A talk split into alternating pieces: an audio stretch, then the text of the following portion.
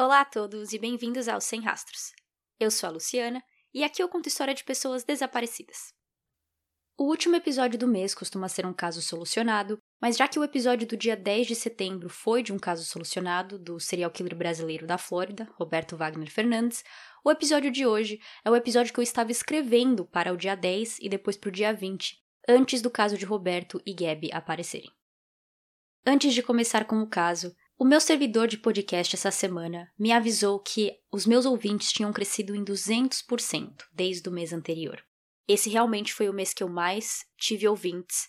Só no mês de setembro eu tive mais plays do que eu tive em todos os meses desde março, juntos, combinados. Então eu queria aproveitar o começo desse episódio para dar um alô, um bem-vindo e explicar um pouquinho do Sem Rastros. Se você já está aqui no Sem Rastros há um tempo, ou lá no grupo do Telegram, já sabe de tudo isso, pode pular para o minuto 4 e 30. O Sem Rastros começou como um podcast para focar em desaparecimentos, e às vezes eu tenho episódios que não são necessariamente desaparecimentos, como foi o caso do Roberto. Mas não se acostumem, eu gosto do assunto desaparecimento e eu quero que esse podcast seja focado nessas histórias. O podcast vem acompanhado de um Instagram, um Telegram e um website. No website www.semrastrospodcast.com vocês acham fontes e fotos de cada caso e vocês também podem ouvir o episódio por lá. No Instagram, arroba Rastros Podcast, você acha as fotos de todos os casos e às vezes eu costumo postar algum update e stories de algo que pode ter acontecido. Mas não tanto quanto eu queria, porque eu não tenho muito tempo. O último, o Telegram, é onde eu sou mais ativa. Eu adoro conversar por lá sobre os casos que eu coloco aqui, sobre outros casos de outros podcasts, de documentários ou às vezes até mesmo só da vida. Eu tô muito feliz, eu fico muito agradecida com todo mundo que entrou lá, porque eu adoro conhecer gente nova e eu sinto que eu fiz vários amigos desde que eu comecei com esse projeto. Se vocês querem o um link para tudo isso, é só entrar lá no Instagram, que na bio tem o link para o website e o link para o Telegram. Por último, eu só queria fazer um pedido. O meu podcast já está na plataforma da Aurelo faz mais ou menos uns dois meses, e em todo episódio eu penso. Hoje eu vou falar sobre isso no começo do episódio. Hoje eu vou pedir para as pessoas me ouvirem na Aurelo. Mas eu sempre acabo desistindo, porque eu sinto que eu estou incomodando, eu sinto que eu estou sendo chata, pedinte. Mas, como vocês devem ouvir em outros podcasts também, é necessário. Ao contrário de YouTube, TikTok e plataformas que existe a possibilidade de monetização por vocês simplesmente assistirem o vídeo, não é o mesmo com podcasts. Nenhuma das plataformas principais fazem isso e a Aurelo é a única que faz. Então, se você quer ajudar o seu podcaster favorito, ou mesmo que eu esteja lá em décimo lugar, se você quiser me ajudar, você pode só ouvir pela Aurelo, você não precisa gastar dinheiro nenhum com isso. Porém, a Aurelo também tem a opção de apadrinhamento. Então, se vocês quiserem, vocês também podem apoiar o podcast por lá com um apoio mensal ou único podcast dá muito mais trabalho do que eu imaginava. Eu sempre fui fã de true crime, de histórias assim, e eu sempre tive facilidade de assistir ou ouvir e guardar toda a informação. Mas na hora de repassar aqui no podcast, eu gosto de contar com mais detalhes possíveis e isso envolve muita pesquisa e um roteiro bem feito. Por isso, qualquer ajuda vale a pena. Por mais que eu nunca tenha falado da Aurelo aqui, eu já vi que eu tenho algumas pessoas que me ouvem por lá. E eu fico muito feliz, muito obrigada cada dois reais já me ajuda, já é um, uma latinha de coca que vocês me ajudam para tomar enquanto eu escrevo meus roteiros. Mas é isso, já ficou muito longo até aqui. Eu não costumo fazer esse tipo de introdução tão longa, mas já que aparentemente eu tenho vários novos ouvintes, eu só queria falar muito bem-vindos. Eu tô muito, muito, muito feliz que vocês estão aqui. Podem entrar no grupo do Telegram, podem me passar sugestões, podem me passar feedbacks, mesmo que não sejam bons, porque é isso que a gente quer, a gente só quer melhorar e eu quero que vocês fiquem aqui comigo. Então, sem mais delongas, vamos ao episódio de hoje.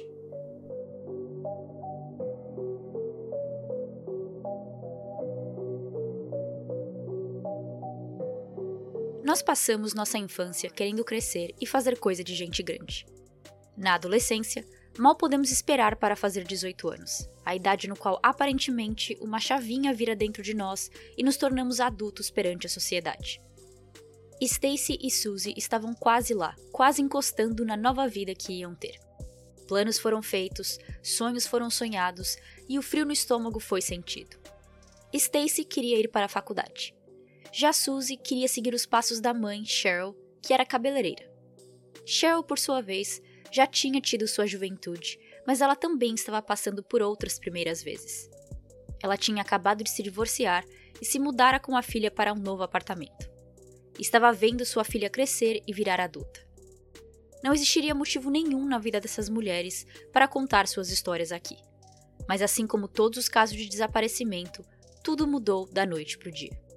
O que era para ser um dia de celebração e felicidade se tornou um pesadelo, daqueles que não dá para acordar. Sejam bem-vindos ao Sem Rastros.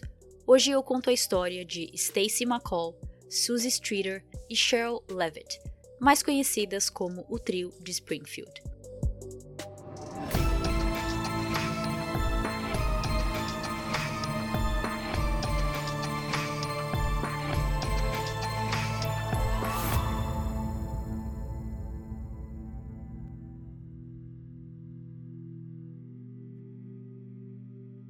Se você achava que Springfield era nada mais, nada menos que um lugar fictício no show The Simpsons, você está enganado. Existem no total 34 cidades nos Estados Unidos chamadas Springfield, espalhadas por 25 estados. Isto é, existem estados que têm mais de uma cidade ou distrito ou algo chamado Springfield, fazendo com que esse seja um dos nomes geográficos mais comuns no território americano. E na verdade foi exatamente por isso que os autores de Simpsons escolheram esse nome para a cidade, pois assim quando as pessoas assistissem, eles iam achar que estavam falando da sua Springfield, mas na verdade podia ser de qualquer um. Uma dessas várias cidades de Springfield fica no estado de Missouri e tem um tamanho médio, com quase 200 mil habitantes. Susie Streeter e Stacy McCall nasceram lá e vieram a se conhecer na escola, na segunda série. Mesmo com elas crescendo, amadurecendo, mudando de classe, conhecendo pessoas novas, elas nunca pararam de ser amigas.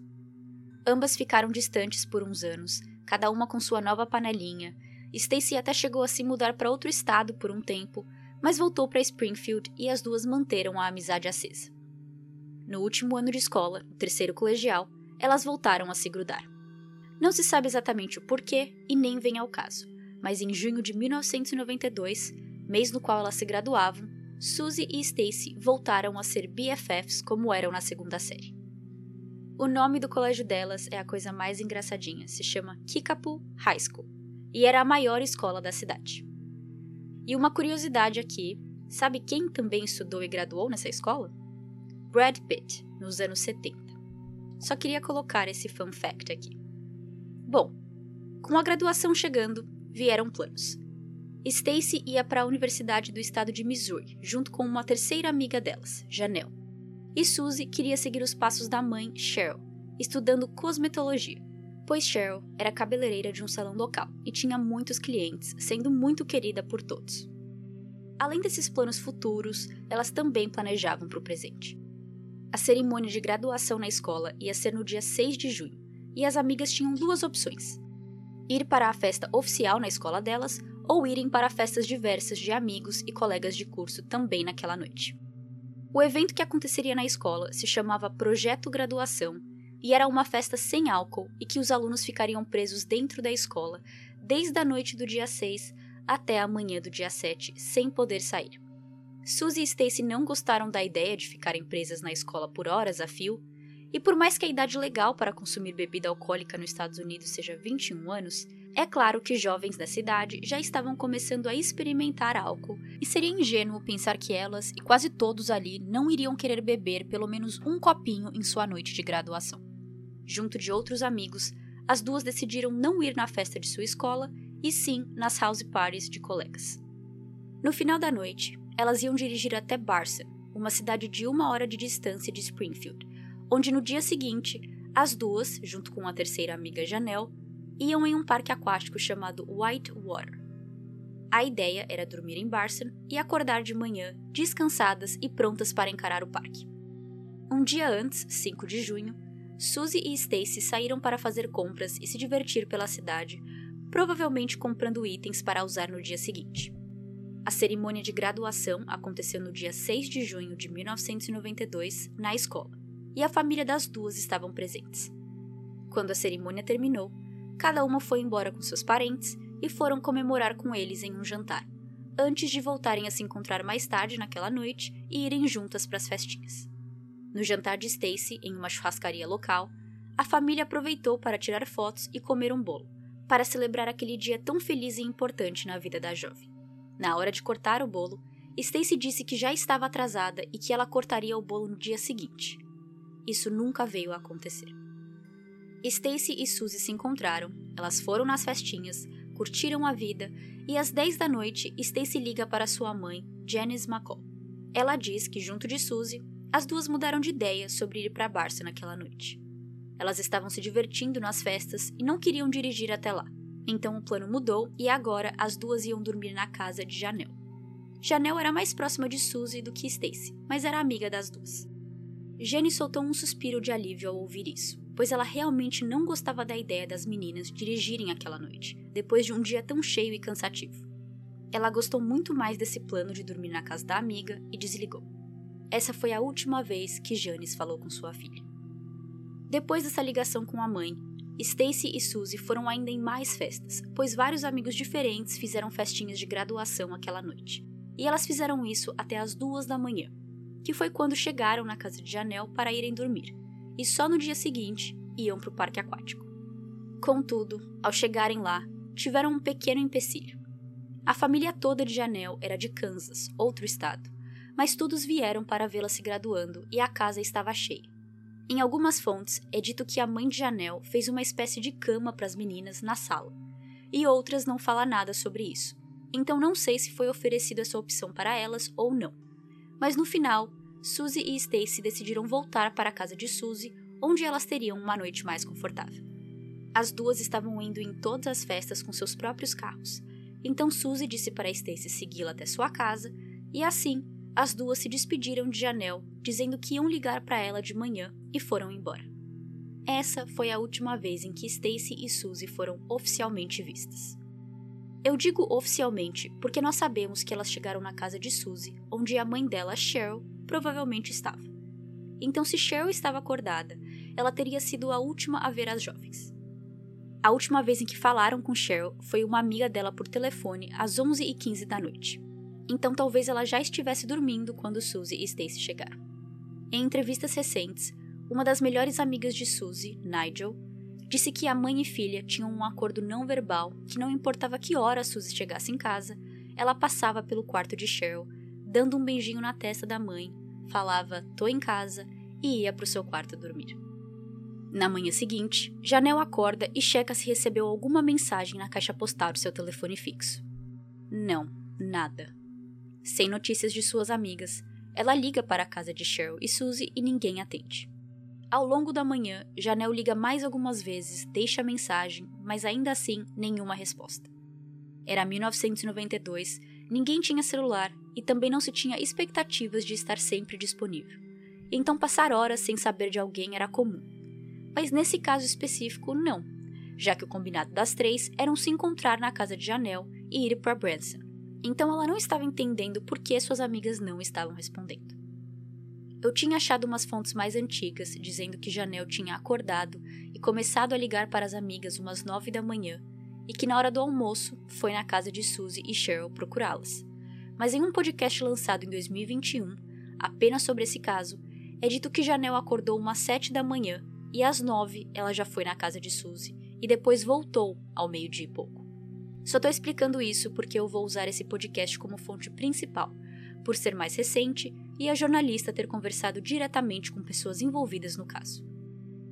Janel e Mike, seu namorado, vão até a casa da amiga na rua Delmar, número 1717. Chegando lá, os carros de Stacy e Suzy estão estacionados na frente da casa, que era um semicírculo, daqueles que vemos em hotéis. O carro de Cheryl também estava parado ali, na garagem aberta. Ótimo, Janel pensa. Elas estão em casa. O casal andou até a porta e logo na frente viram cacos de vidro no chão. O vidro era da luz externa que ali tinha e a lâmpada estava inteira, mas tinha um globo, feito de vidro, protegendo a lâmpada e servindo de decoração. E era isso que estava agora quebrado no chão. Estranho, Janel pensou. A porta estava destrancada também. Estranho 2. Depois de tocar a campainha e chamar pelas três mulheres algumas vezes, ela e Mike entram na casa. Mike decidiu pegar uma vassoura, varreu os cacos de vidro e os jogou no terreno vizinho, que na época não era uma casa residencial e sim um consultório dental. Ele fez isso para não ter chance de ninguém pisar e se machucar. Eu sei, gente, eu sei o que vocês estão pensando, mas ao contrário da famosa frase de Tiririca, pior do que está, fica.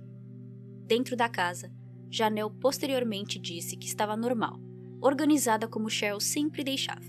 Eles foram em todos os cômodos, e por mais que não tenham achado as três mulheres, eles acharam evidências de que elas estiveram ali. As camas estavam com lençóis bagunçados e cara de usados. No banheiro, haviam joias e algodão com resto de maquiagem. Juntando isso aos carros, é assumido que as jovens voltaram, tiraram suas maquiagens e roupas e foram dormir. A casa até podia estar com sua aparência normal, sem sinais de que nada ruim tenha acontecido mas ela não estava completamente vazia. O cachorrinho de Cheryl, da raça Yorkshire Terrier, chamado Cinnamon, estava lá quando Janelle e Mike chegaram. Ao contrário de seu comportamento normal, sendo um cãozinho calmo e carinhoso, Cinnamon estava bem ansioso, latindo, correndo para lá e para cá e queria que Janelle ficasse o segurando. Então, nessa rápida visita de Janelle, ela reparou em três coisas estranhas. Isso sem contar o óbvio de que as mulheres não estavam ali e não tinham entrado em contato com ela. Mas nosso cérebro é programado para não pensar no pior, especialmente quando não se tem nada óbvio para sustentar esse tipo de pensamento. Por isso, Janel não fixou muito nesses detalhes e decidiu ir embora. Ela achou que as três talvez tinham saído para tomar café e até chegou a pensar que as duas foram para o parque aquático sem ela, o que eu achei triste. Fiquei com dó de Janel pensando que suas amigas tinham a deixado para trás. Quando Janel e Mike já estavam quase na porta, o telefone toca. Janel atende, pensando que pode ser uma das mulheres ou alguém com notícia delas, mas infelizmente não. Do outro lado da linha, um homem proclamava profanidades. Janel encara e fala: Que que você falou? Repete. E o cara repetiu, fazendo Janel desligar na cara dele. Não contente, ele liga de novo. Janel atende, ele continua falando obscenidades e mais uma vez ela desliga na cara dele. Ela nada mais pensa além de que é um trote sem graça e vai embora. Na casa de Stacy, a mãe Janice e a irmã Lisa estão planejando uma viagem para uma loja de vestidos de casamento para escolher um vestido para Lisa, que ia se casar em breve. Às 11 da manhã, Janice liga para a casa de Janelle e pede para falar com Stacy. A irmã de Janelle, Courtney, atende o telefone e diz que Stacy não está lá. Ela tá sim, ela dormiu aí ontem à noite. Não, Courtney responde. Ok, deixa eu falar com sua mãe, por favor. A mãe de Janelle confirma para Janice. De última hora, as meninas decidiram ir dormir na casa de Suzy. Janice pediu pelo telefone da casa de Suzy, mas nem a irmã ou a mãe de Janelle tinham essa informação. E Janelle não estava em casa naquela hora, já que ela tinha saído para fazer algumas coisas, incluindo passar pela casa de Cheryl. Cheryl e Suzy, mãe e filha, tinham se mudado de casa em fevereiro daquele ano, e por Stacy e Suzy só terem se aproximado de novo em maio e agora era junho, Janice nunca chegou a ter o número da casa nova. Mas ok, Janice ficou meio brava com essa informação, pois Stacy mudou de plano de última hora e não a avisou, mas ela pensa que vai ver sua filha mais tarde. Então ela e Lisa continuaram com o plano inicial de ir na loja de vestidos e Janice deixou para dar bronca em Stacy depois. O dia foi passando, foi ficando tarde, e nem Janel nem Janis tinham recebido qualquer tipo de contato das meninas. Nesse meio tempo, Janis conseguiu o telefone da casa de Cheryl e ligou. Ninguém atendeu, ela deixou uma mensagem. Passa um tempo, ela liga de novo, nada, outra mensagem. Janis ligou várias vezes e a cada mensagem sua voz ia ficando mais nervosa e seca. Às cinco e meia da tarde, ela ouve por amigos em comum pais de outra colega de Stacy no colegial, que os carros e pertences das três mulheres estão na casa de Suzy, mas que elas próprias não. Com isso, Janice decidiu que basta e que ela precisava ir até lá, mas ela não sabia onde era. Cheryl se mudou para essa casa apenas quatro meses antes. Se ela não tinha nem o telefone de lá, com certeza não tinha o um endereço também. Às seis e meia, Janice descobre que Janelle e seu namorado estavam em uma toboágua que tinha na cidade então Janis foi até lá, esperou Janel aparecer deslizando pela toboágua e perguntou o que ela sabia. Janelle disse que já tinha passado pela casa umas três ou quatro vezes e que em nenhum momento ela viu o trio. Quando Janice, indignada, perguntou por que Janelle não tinha entrado em contato com ela, a jovem disse que não queria preocupá-la. Janice pede pelo endereço da casa e se dirige até lá às nove da noite. Ela começa a bater na porta e abre um pouco, anunciando sua chegada, mas ninguém responde. Assim como Janelle, Janice também anda pela casa e encontra provas de que sua filha esteve ali. Ela encontra os sapatos e as roupas de Stacy no chão, dobradas, no quarto de Suzy, e disse que estava faltando uma blusa que ela estava usando no dia anterior e a calcinha, o que eram os dois itens prováveis que Stacy não tirou e usou para dormir.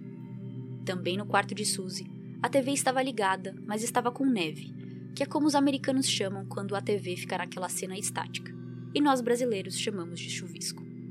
Ao continuar andando, achou mais provas.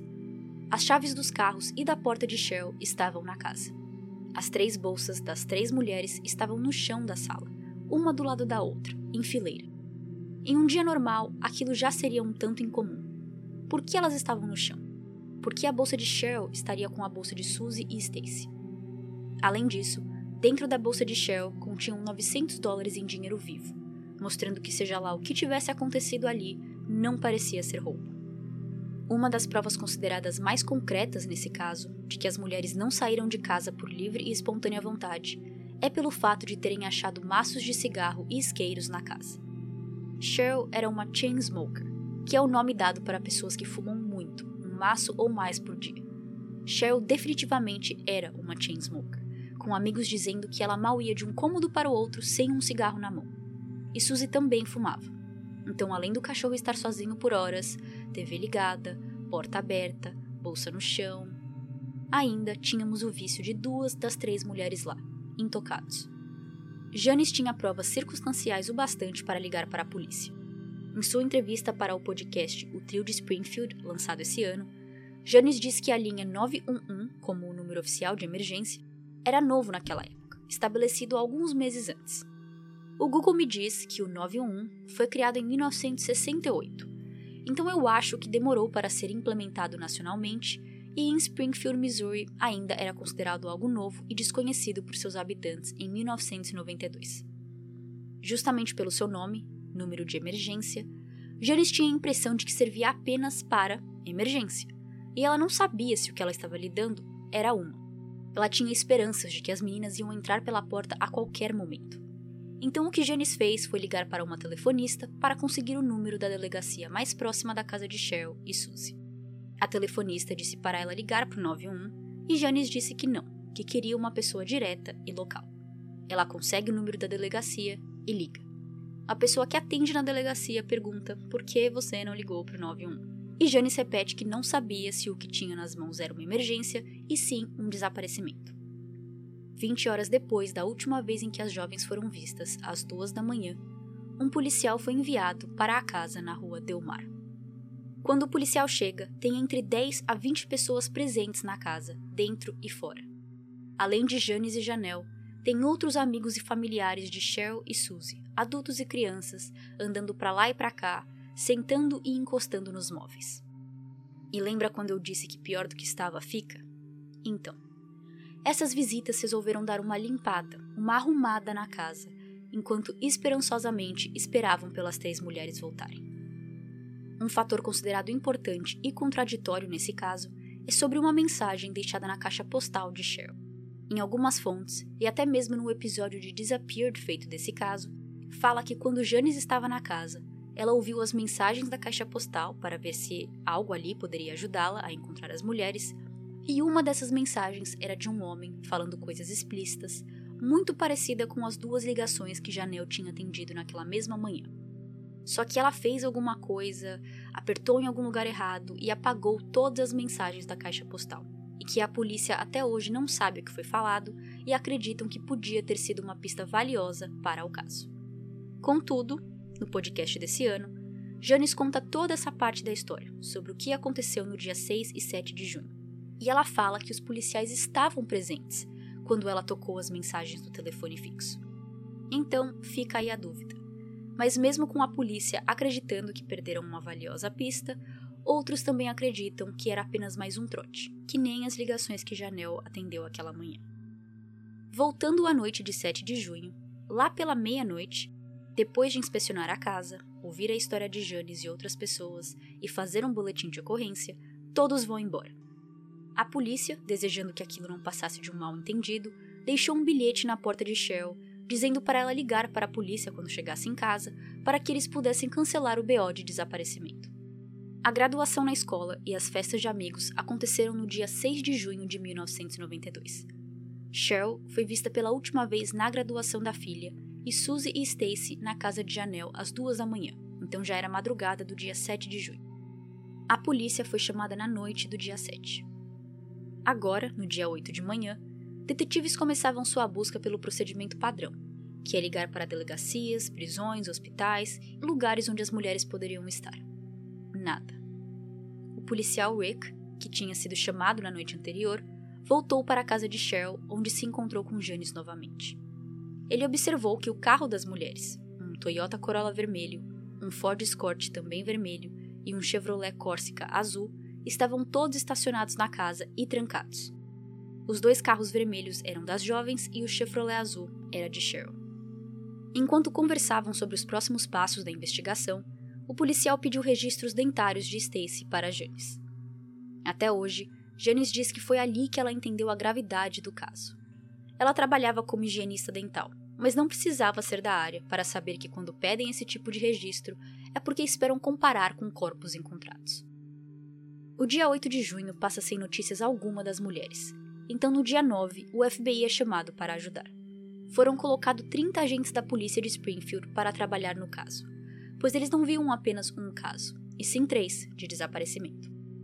Policiais obtiveram um mandado de busca para a casa de Cheryl e coletaram tudo o que acharam interessante e suspeito, mas a casa estava permanentemente contaminada por todas as pessoas que passaram por lá na noite do dia 7 de junho. A casa não tinha nenhum sinal de luta, exceto pelo globo da luz externa da casa, mas nem os cacos de vidro os policiais tinham mais, porque tinham sido varridos e jogados fora. Há alguns dias atrás, Janice estava aplaudindo Stacy pegando seu diploma, comemorando o fechamento de um ciclo, ansiosa para ver os caminhos e aventuras que sua filha tomaria. Agora, ela está andando pela cidade com pôsteres de desaparecidas em suas mãos, tentando distribuir em qualquer parede e loja que passa. Mais de 20 mil pôsteres foram impressos e após a fama local, o caso se tornou conhecimento nacional, sendo divulgado na TV e com as três mulheres recebendo o apelido oficial de O Trio de Springfield. Assim como vemos em vários casos, policiais procuraram dentro de lagos, usaram helicópteros, cães farejadores, cães cadáveres, tudo foi usado e nada deu resultado. Em 12 de junho, um envelope selado é deixado dentro de uma caixa de jornal na frente de um supermercado. Pelo que eu sei, essas caixas não existem no Brasil. Mas imagina uma daquelas máquinas de comprar refrigerante, mas a máquina é menor e ao invés de bebida você coloca dinheiro e recebe jornal.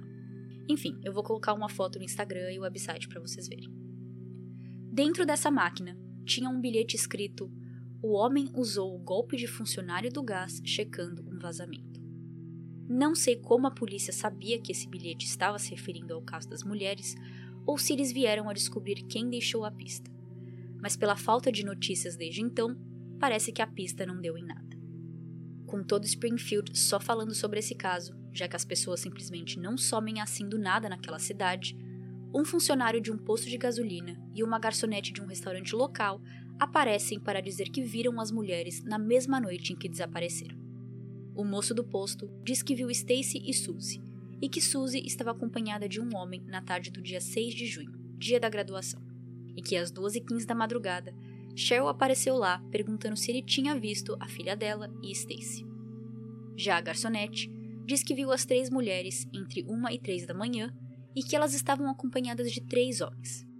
Nenhuma dessas histórias pôde ser verificada, mas a polícia não acredita que eram elas. No dia 16 de junho, uma testemunha aparece para falar que viu Suzy Streeter na manhã do dia 7 de junho. Essa é a pista mais importante e mais lembrada até hoje nesse caso. A história dessa mulher é que lá pelas seis e meia da manhã, ela estava sentada na frente de sua casa, numa espécie de varanda, quando uma van verde passou dirigindo. A van entrou na guia rebaixada da casa dela para fazer uma manobra de meia volta, para voltar pelo caminho que estava vindo até então. A testemunha acredita que a van estava tentando chegar na avenida principal, que era perto de sua casa, mas que errou o caminho. A rua dela dava nessa avenida, mas apenas por uma direção.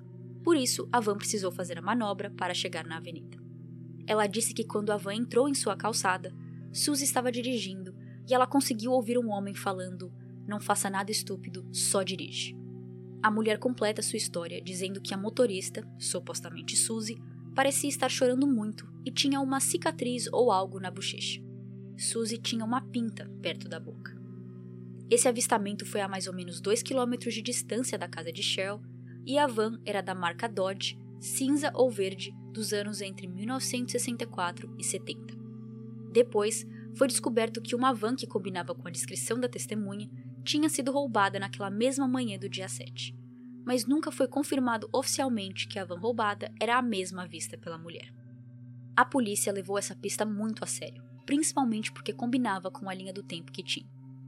As jovens foram vistas pela última vez às duas da manhã, saindo da casa de Janel.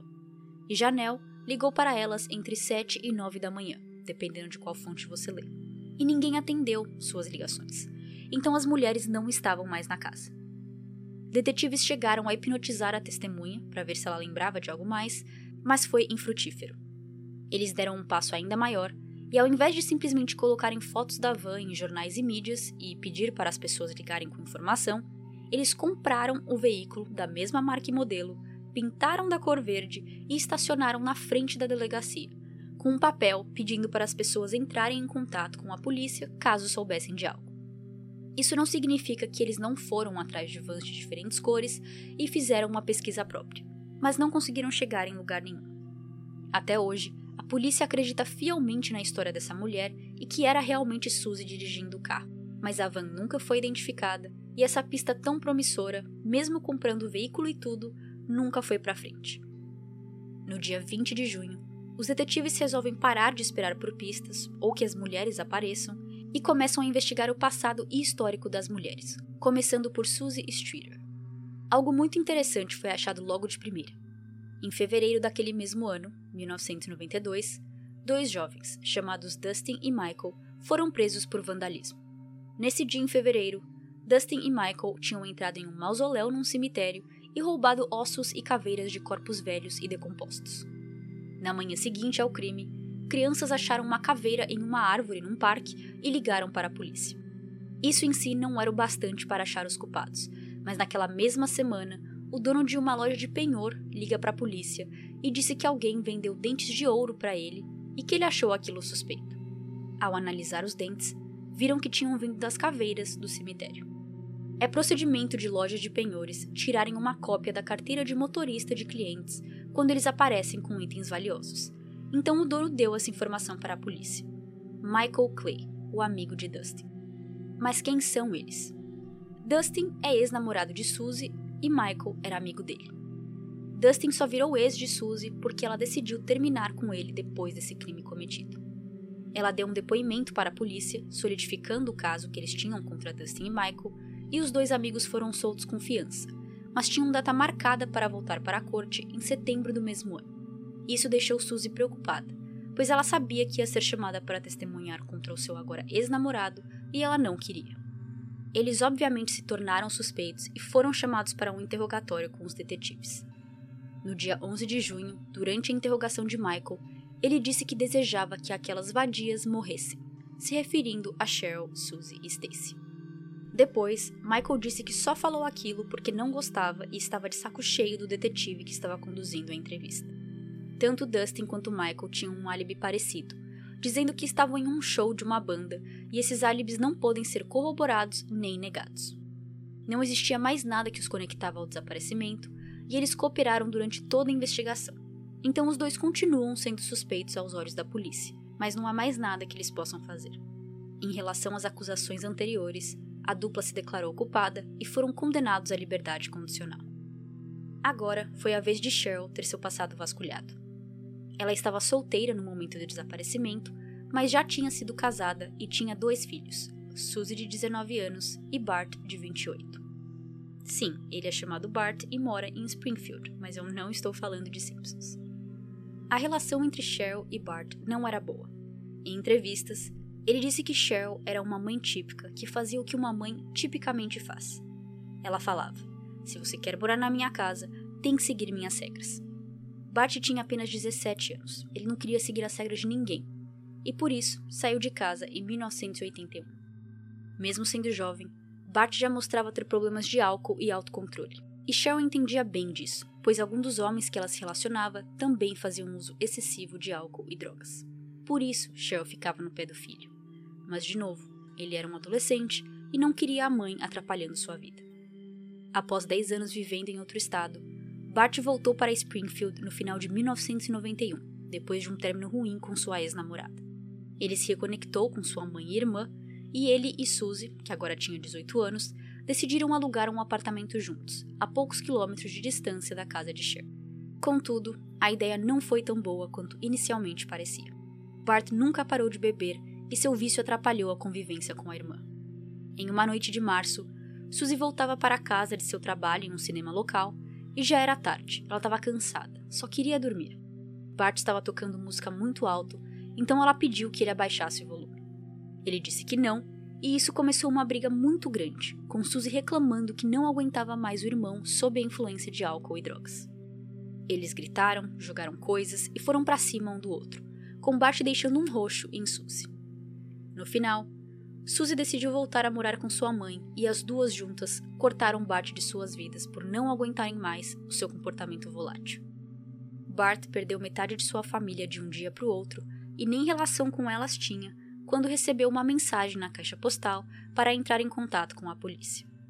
Por seu relacionamento ruim e quase inexistente com sua família, ele foi considerado suspeito e foi interrogado. Bart disse que seu álibi era que ele bebeu muito e dormiu em seu sofá. O vizinho e sua namorada corroboraram com seu álibi, mas ele ainda foi submetido a um teste de polígrafo. Ele passou no teste, mas aí a polícia resolveu não levar o resultado do teste a sério, porque se ele bebeu, ele podia ter esquecido do que fez. Mesmo assim, eles não tinham mais nada que indicasse a participação dele no sumiço das mulheres, e assim como Dustin e Michael, ele continua sendo importante para a investigação, mas nada que faça a polícia focar apenas nele. Desde então, Bart se tornou voz para sua família, tendo um blog sobre o caso, com muitas informações importantes. Mas perder a mãe e a irmã, ainda mais sem ter a chance de redenção, não facilitou a vida dele.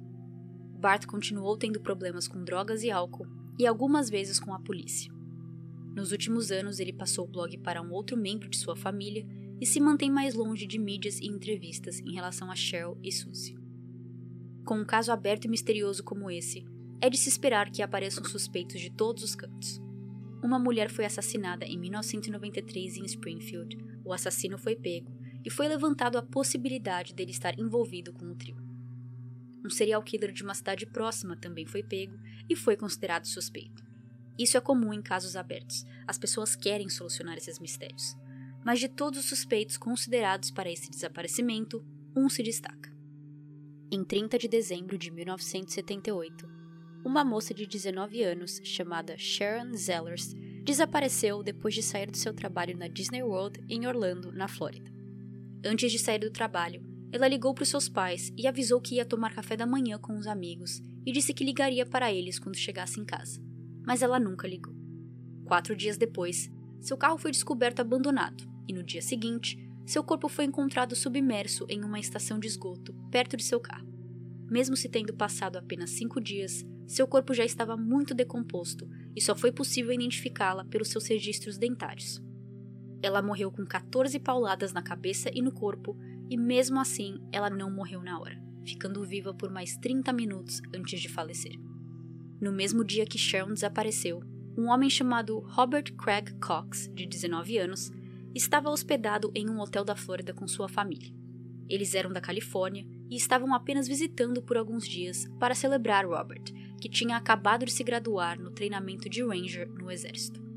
Ele saiu para passear sozinho aquela noite, mas quando voltou, voltou ensanguentado. Sua mãe ligou para a segurança do hotel pedindo ajuda, pois ele tinha sangue por todo o rosto e uma porção de sua língua tinha sido arrancada por mordida. No hospital, Robert disse para as enfermeiras que ele tinha se metido em uma briga e que no meio do caos ele mesmo tinha tirado um pedaço de sua língua. Mas as enfermeiras disseram que a mordida estava do lado contrário aos dentes dele, o que tornava essa história uma mentira. O corpo de Sharon tinha sido encontrado a apenas 100 metros de distância do motel de Robert, e ele foi considerado suspeito imediatamente. Ele foi interrogado, mas sem evidências sólidas, eles o deixaram ir. Ele voltou para a Califórnia com o exército, e lá ele foi sentenciado pela abdução e assédio de duas mulheres em dois incidentes separados em 1985. Enquanto isso, oficiais da Flórida decidiram indiciar Robert pelo assassinato de Sharon e ele foi extraditado e colocado em julgamento em 1988. O júri o declarou culpado e ele foi sentenciado à pena de morte. Apenas um ano depois, sua sentença foi anulada pela Corte Suprema da Flórida por falta de evidências. Ele foi extraditado de volta para a Califórnia para terminar sua sentença pelo assédio e sequestro das mulheres, e em 1992, Robert recebeu liberdade condicional e voltou a morar na cidade de seus pais em Springfield, Missouri. O nome de Robert foi conectado ao caso do trio de Springfield porque o irmão de Sharon, lá da Flórida, ligou para a polícia explicando suas suspeitas. Ao investigar, detetives descobriram que ele tinha trabalhado em uma concessionária de carro como mecânico e que o pai de Stacy trabalhava como vendedor de carros nessa mesma concessionária. O próprio pai de Stacy e a polícia acham que isso não passa de uma coincidência. Pelo crime ter sido na casa de Cheryl e Suzy, e ainda mais, Suzy e Stacy principalmente nem eram para ter dormido lá aquela noite, polícia pensa que se esse foi um ataque planejado e não aleatório, é mais provável que os alvos eram Cheryl e Suzy, mas não Stacy. Também foi descoberto que Robert trabalhou como um utility locator. Como sempre acontece nos casos que eu conto aqui, chega algum momento da história onde aparece uma palavra em inglês que eu não sei traduzir para o português. Pesquisando sobre esse trabalho de Utility Locator, que significa localizador de utilidades, parece que é quando alguém, com máquinas especializadas, pesquisa por cabos embaixo do chão, antes mesmo de começar uma construção. Então, antes de pedreiros começarem a abrir um buraco em algum lugar, eles chamam esse Utility Locator para ver se eles não vão encontrar algo embaixo desse chão que pode ser fios e cabos, fossas sépticas, fibra óptica, sistema de irrigação e linhas de gás. Isso significa que Robert tinha um uniforme e uma van para seu trabalho. Ao ser interrogado, Robert disse que seu álibi para os dias 6 e 7 de junho de 92 é que ele foi a um torneio de golfe e dormiu na casa de seus pais. No dia seguinte, domingo, ele levou sua namorada e filho dela para a igreja e sua namorada confirmou esse álibi. Robert continuou sendo uma pessoa de interesse, mas não suspeito. Em 1993, Robert se mudou para o Texas e, em março de 1995, ele foi preso por assalto à mão armada, apontando a arma para uma garota de 12 anos. Ele se encontra preso até hoje e para sempre ficará, já que ele foi condenado à prisão perpétua por esse crime. Com Robert virando assunto de novo, detetives decidiram reentrevistar sua agora ex-namorada e ela contou uma história diferente de sua primeira dizendo que ela mentiu sobre o álibi e que ele pediu para ela contar essa história para os detetives. Ela disse também que não sabia das três mulheres desaparecidas quando conversou com a polícia. Em 1996, um repórter de Springfield foi até a prisão de Texas conversar com Robert, que dizia saber o que aconteceu com o trio de mulheres. I know that they're dead. I'll say that. I know that. That's not a theory. Yeah, but I know that they're just I just know that they're dead. I believe that the three missing women are buried close to Springfield. Ele diz saber que as mulheres estão mortas e que elas estão enterradas perto de Springfield. O repórter pergunta se isso é uma teoria de Robert, e ele diz que não, que ele sabe. Ele se fecha e não fala mais nada sobre o caso. Essa entrevista foi colocada à frente de um júri em 1996, mas o júri nunca chegou a indiciar Robert. Poucos acreditam que Robert seja culpado por esse crime, e a justificativa é simples. Robert é burro. Essas não são minhas palavras, e sim de fóruns de internet, que não acreditam que um homem que foi pego por praticamente todos os crimes que cometeu, que se desfez do corpo de Sharon Zellers a meros metros de seu próprio hotel, poderia ter entrado na casa de Suzy e Cheryl e desaparecido com elas sem deixar nenhum vestígio, fazendo desse um crime perfeito, sem corpo e sem culpado. A última grande pista nesse caso veio em 2007. Katy Bird, uma repórter criminal de Springfield, resolveu pesquisar o caso das três mais a fundo, e uma pista que chegou nela foi de que os corpos do trio estariam enterrados embaixo da garagem do Cox South Hospital. Antes de deixar qualquer pessoa confusa, esse hospital não tem nada a ver com o suspeito Robert Craig Cox. Eles apenas compartilham um mesmo nome. Kathy contratou um engenheiro mecânico para fazer uma varredura nesse estacionamento, usando um radar de penetração no solo. Ele disse que, em um certo ponto, ele achou três anomalias, duas paralelas e uma perpendicular às outras. Ele completa dizendo que o que viu é muito parecido com o que ele vê em cemitérios, deixando claro que as tais anomalias se pareciam com corpos. Isso não foi o bastante para a polícia se mexer e cavar o local. Ninguém sabe exatamente quando ou de onde essa pista veio, mas a polícia diz que foi de médiums e por isso, e mais alguns fatores, eles não a levam muito a sério. O Hospital Cox South foi construído entre 1981 e 85, mas a garagem só começou a ser construída em 1993, quase um ano e meio depois das mulheres desaparecerem. Se as anomalias fossem realmente Suzy, Stacy e Cheryl, onde elas ficaram durante todo esse tempo, antes de serem enterradas ali? Independente dessa teoria fazer sentido ou não, o hospital concordou em deixar a polícia quebrar e cavar a garagem à procura dos corpos, mas a polícia se negou. Eles não queriam gastar tempo e dinheiro em uma teoria infundada que veio de médiums. Até hoje, pessoas online não estão felizes com essa decisão da polícia, porque, mesmo que não fossem elas, eles podiam muito bem cavar e acabar com essa teoria de vez. Existe até uma petição pedindo para que o local seja procurado, mas nada saiu disso. Desde então, pouco aconteceu no caso do trio de Springfield. Podcasts, documentários e fóruns online continuam tendo imenso interesse no desaparecimento e teorias e suspeitos são levantados, mas nada vai para frente por falta de evidências. No podcast lançado esse ano, eles exploram a teoria de que alguém teria batido na porta de Shell de madrugada com seu cachorrinho Cinnamon na mão, dizendo que ele estava perdido na rua e perguntando se o pet era dela. Pelo que eles explicam, tinha uma pequena cerca onde era possível alguém pegar o cachorro e puxar para o lado de fora. E assim, Cheryl com certeza abriria a porta para essa pessoa, fazendo com que não tivesse nenhuma prova de entrada forçada na casa. Lembram daquela primeira pista no caso, de que alguém fingiu ser funcionário de gás e bateu na porta dizendo que havia um vazamento? Isso também poderia fazer a pessoa ganhar acesso a dentro da casa. Com isso, Robert volta a ganhar um certo peso como suspeito, já que ele trabalhou como utility locator e ele tinha um uniforme parecido com pessoas que trabalham com gás ou linha telefônica, ou eletricidade e que precisam entrar na casa das pessoas. E ele pode ter usado essa desculpa. Mas seja lá quem entrou na casa, se foi uma pessoa ou mais, eles sabiam que existia uma chance de ter pelo menos três pessoas dentro, já que tinham três carros estacionados na frente da casa. Cheryl e Suzy foram declaradas legalmente mortas em 1997. Elas têm um banco dedicado a elas em um parque em Springfield, que a família juntou dinheiro e comprou no mesmo ano a melhor amiga de Suzy, Nigel, que trabalhava com ela no cinema em 1992, nomeou suas duas filhas em homenagem a Suzy. Uma se chama Suzanne e outra Elizabeth, que era o nome do meio de Suzy. Ela diz que o desaparecimento da amiga impactou muito como ela cria seus filhos, tendo medo de deixá-la sair sozinha ou dormir na casa de amigos. Janice McCall nunca declarou sua filha legalmente morta e disse que enquanto um corpo não for achado, ela vai continuar tendo esperanças de que sua filha está viva. Até eu saber 100% que Stacy morreu, eu nunca vou declará-la morta. Eles vão ter que achar restos mortais antes de eu fazer isso. A minha razão é que se eu faço isso e ela está viva, imagina o quanto ela ficará brava quando voltar. Janice também comenta sobre o fato de que hoje em dia ela está há mais tempo sem a filha do que o tempo que teve com ela.